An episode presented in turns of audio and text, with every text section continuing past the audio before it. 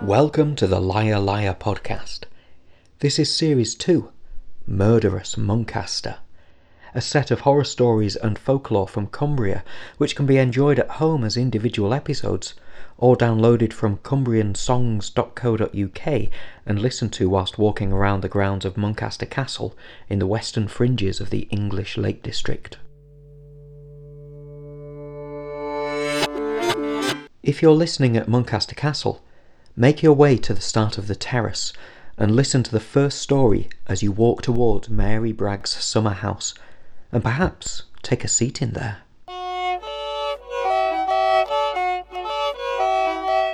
Episode 1 Mary Bragg. Are not these woods and open spaces more free from peril and trifles than the walls of the castle and its courtyard? For here a man who lends his ear finds tongues in trees, books in the running brooks, and sermons in stones. Lal Mary Bragg. Aye, she was a tidy young thing.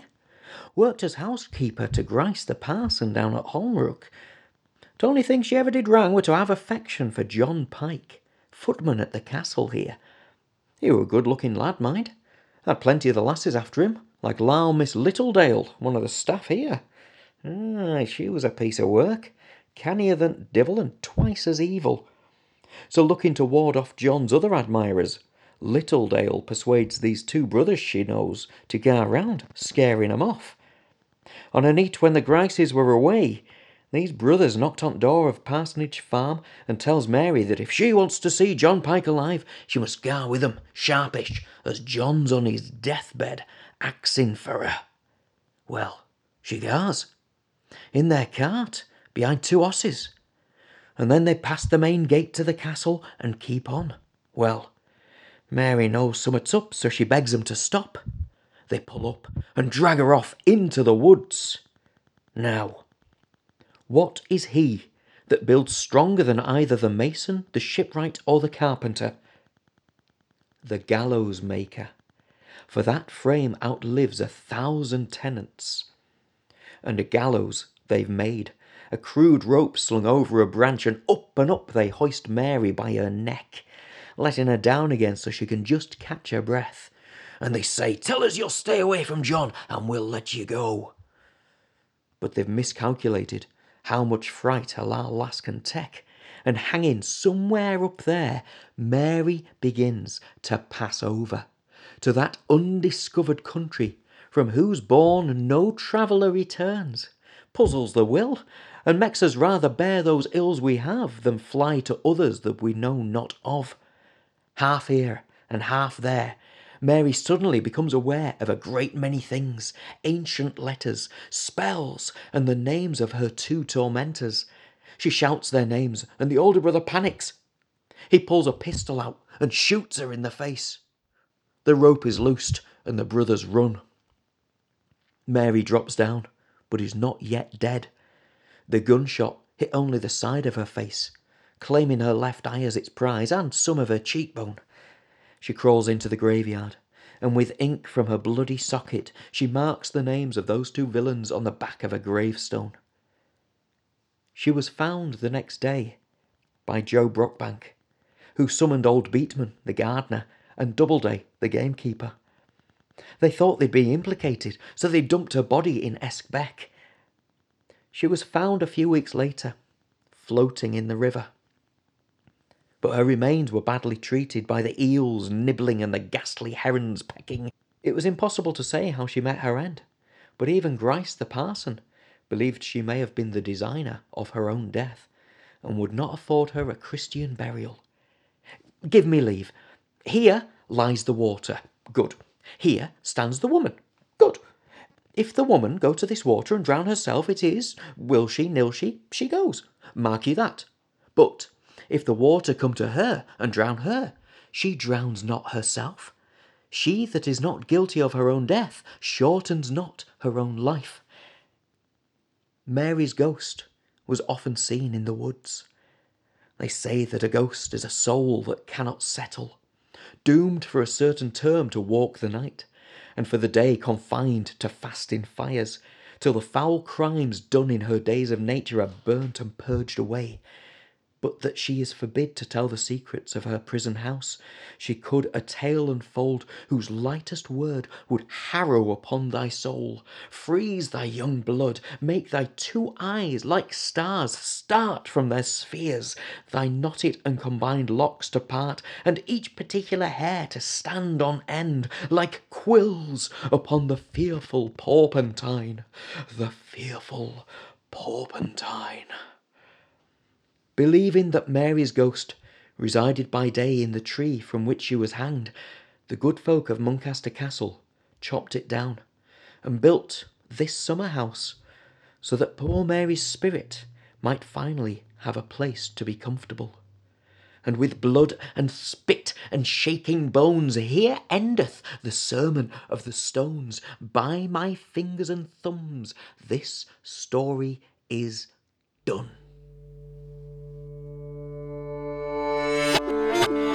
Step out of Mary Bragg's summer house and walk behind it.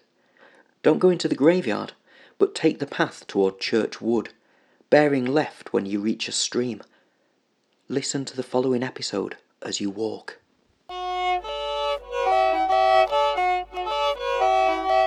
Episode 2 The Hag of Hawkshead. Recounted by Reverend George Park, Vicar of Hawkshead, in 1852 and poeticised by Harold Morland in Lakeland Ballads, 1972. I am the Vicar of Hawkshead, sir, and given to speaking true.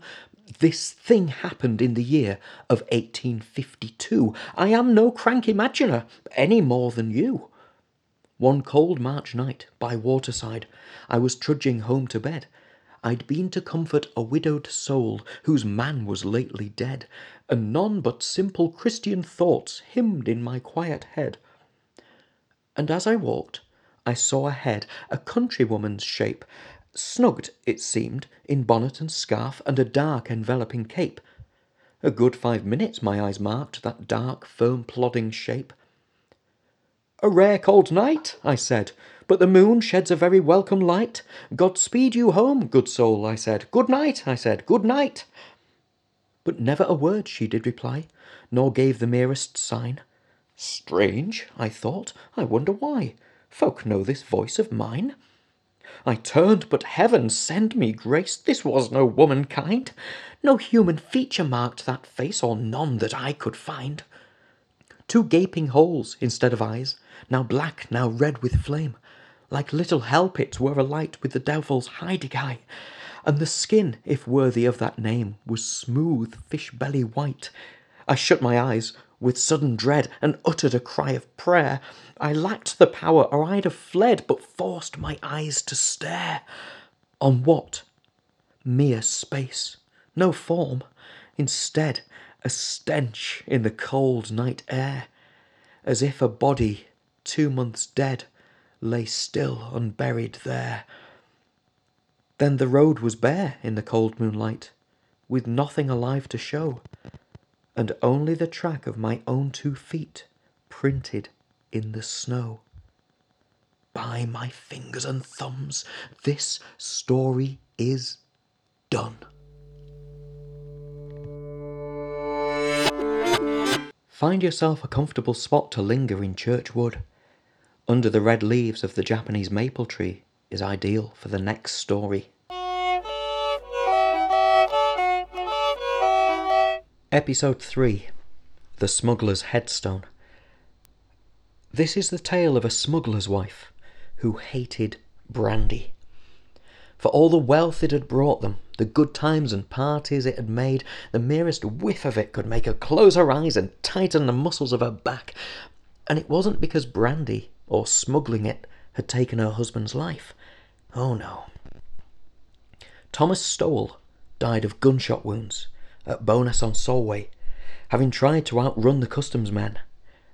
He was buried in an unmarked grave, and when Nora found it, she spoke to the deacon about erecting a headstone. He advised her that Thomas had gone to the grave harbouring a great many sins that he hadn't confessed, and the only thing that could be done now would be to make sure the headstone was as pure as could be in substance and intention. She returned to their native Isle of Man and spent three years helping the poor. With honest money, she purchased a headstone of slate hewn from the highest quarry of Snaefell, the snowy mountain, and had it shipped to Maryport. From Maryport, she carried the slate on her back, wrapped in rags, rags that had become salt encrusted on the crossing, and as she walked, it rubbed, and it rubbed her back, wet rough and salty, blistering, bursting, bloody, from Maryport, past Allonby, Salta Moss, Mawbray, Beckfoot, Blitterlees, Skinburness, and on, and on to Bowness on Solway. When she arrived at Bowness, some smuggler friends helped her with the stone and then tended to her wounds, dabbing brandy on them as antiseptic and that's the reason why the smuggler's wife hated brandy, as she drank it down to numb the pain of her red, raw back. By my fingers and thumbs, this story is done.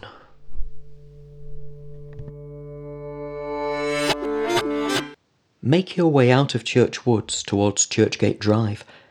Take care if any cars are coming Step inside the wooden porch at the entrance to the graveyard.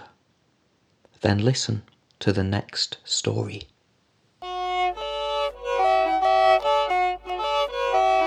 Episode 4 The Lyke Gate.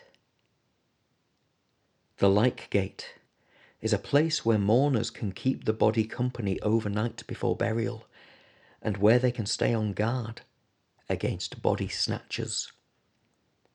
The only other time this light gate is used is on the eve of St. Luke, the 17th of October.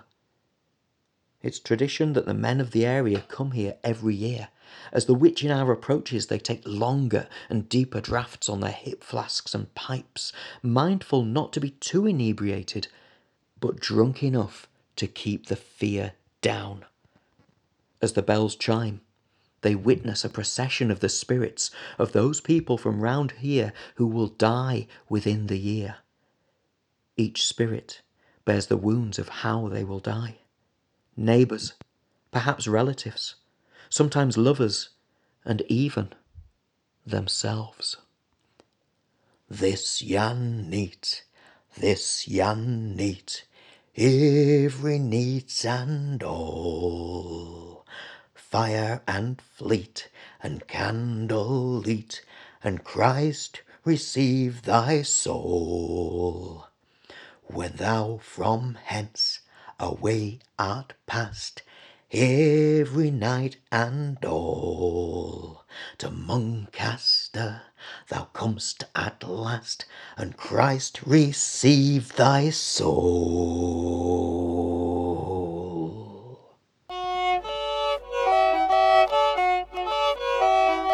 Being respectful of the graves around you. Find a free patch of grass close to the bell tower.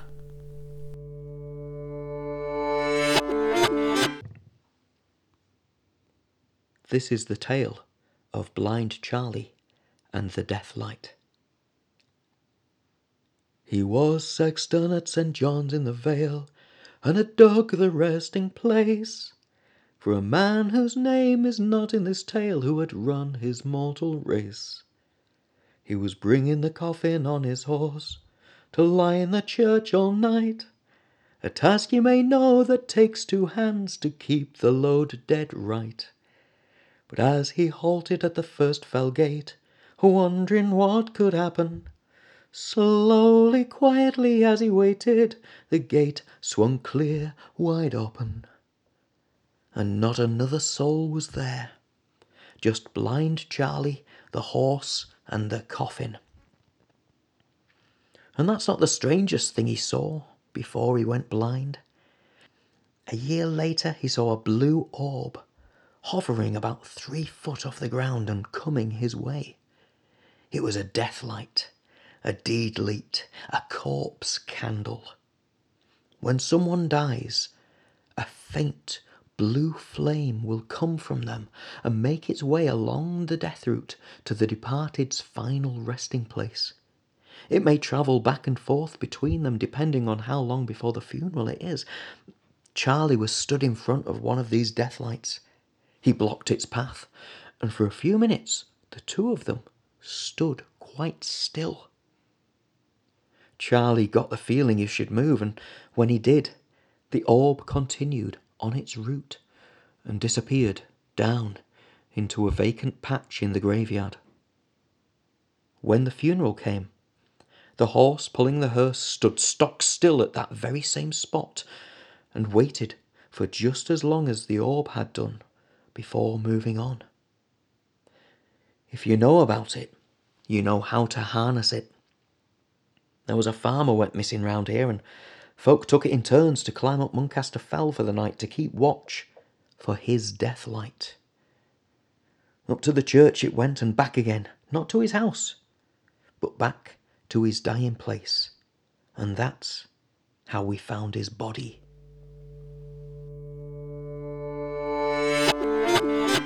Walk to the north side of the church. You'll find a blocked up door.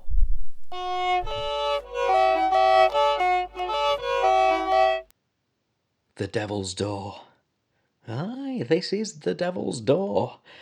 Commonly called so because it's here at the north of the church, the dark side of the church. Angels are bright still, though the brightest fell. And where did the good Lord stick him? Here, where the sun never shines.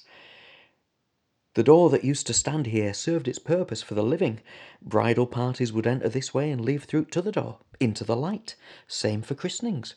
One day, some daft deacon left this door wide open. Then it was the time of night that the graves all gaping wide, every one lets forth his sprite in the churchway paths to glide. This door let the very devil through. Thankfully, I was sleeping on a graveyard over there, having not made it all the way home from the pub. The season had turned frosty, so thankfully we had sacks of salt for the paths, and despite being several sheets to the wind, I flung the salt, handful after handful, into the devil's eyes to blind him. I pushed him back, back, and slammed door in his face. I slept there until dawn, and then set about bricking it up. You might have heard the saying, you make a better door than a window. Well, this door made a better wall than a door. But I needed every ounce of that salt, mind, which is why we have the saying, spill salt, spill sorrow. If you spill any salt, you must throw some over your shoulder, otherwise the devil might take his chance on breaking through. Not everyone who dies is afforded a grave. Not everyone who is buried is human. Not everyone who is buried is buried in one piece. Not everyone who is buried is dead. By my fingers and thumbs, this tale is done.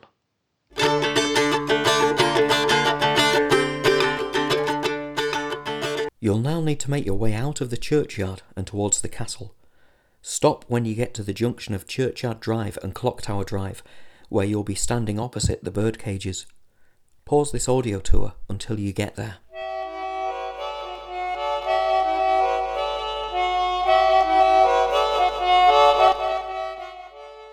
Episode 5 Moriarty Arthur and Morris two young nephews circling around their dying aunt, Anne Fell, who lived to be a ripe age not far from here.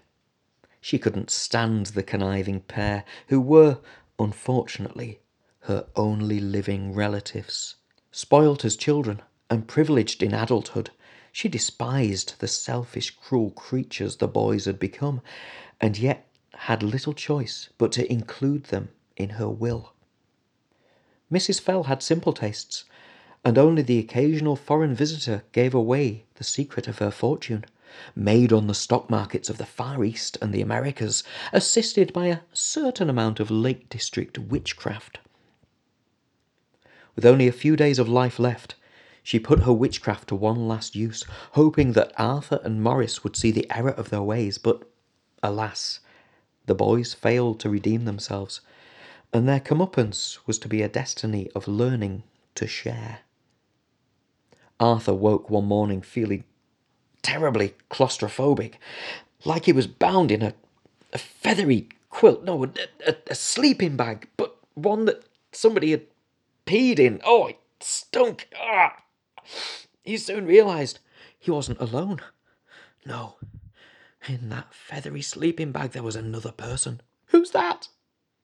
Arthur, it's me, Morris. The selfish pair had been magically cast into the same body. But it wasn't a human body, it was something far more fitting. It was the body of a vulture, and they were destined to share it forevermore. When the inheritance wasn't claimed, Mrs. Fell's money was left to several animal charities by default, including the Owl Centre, here on the proviso that they would look after her pet, a hooded vulture called Maurice Arthur, or Moriarty for short. So when you look at the birds in these cages, don't be tempted to ask what they are. Rather, you should be inquiring who they are and by my fingers and thumbs, this tale is done.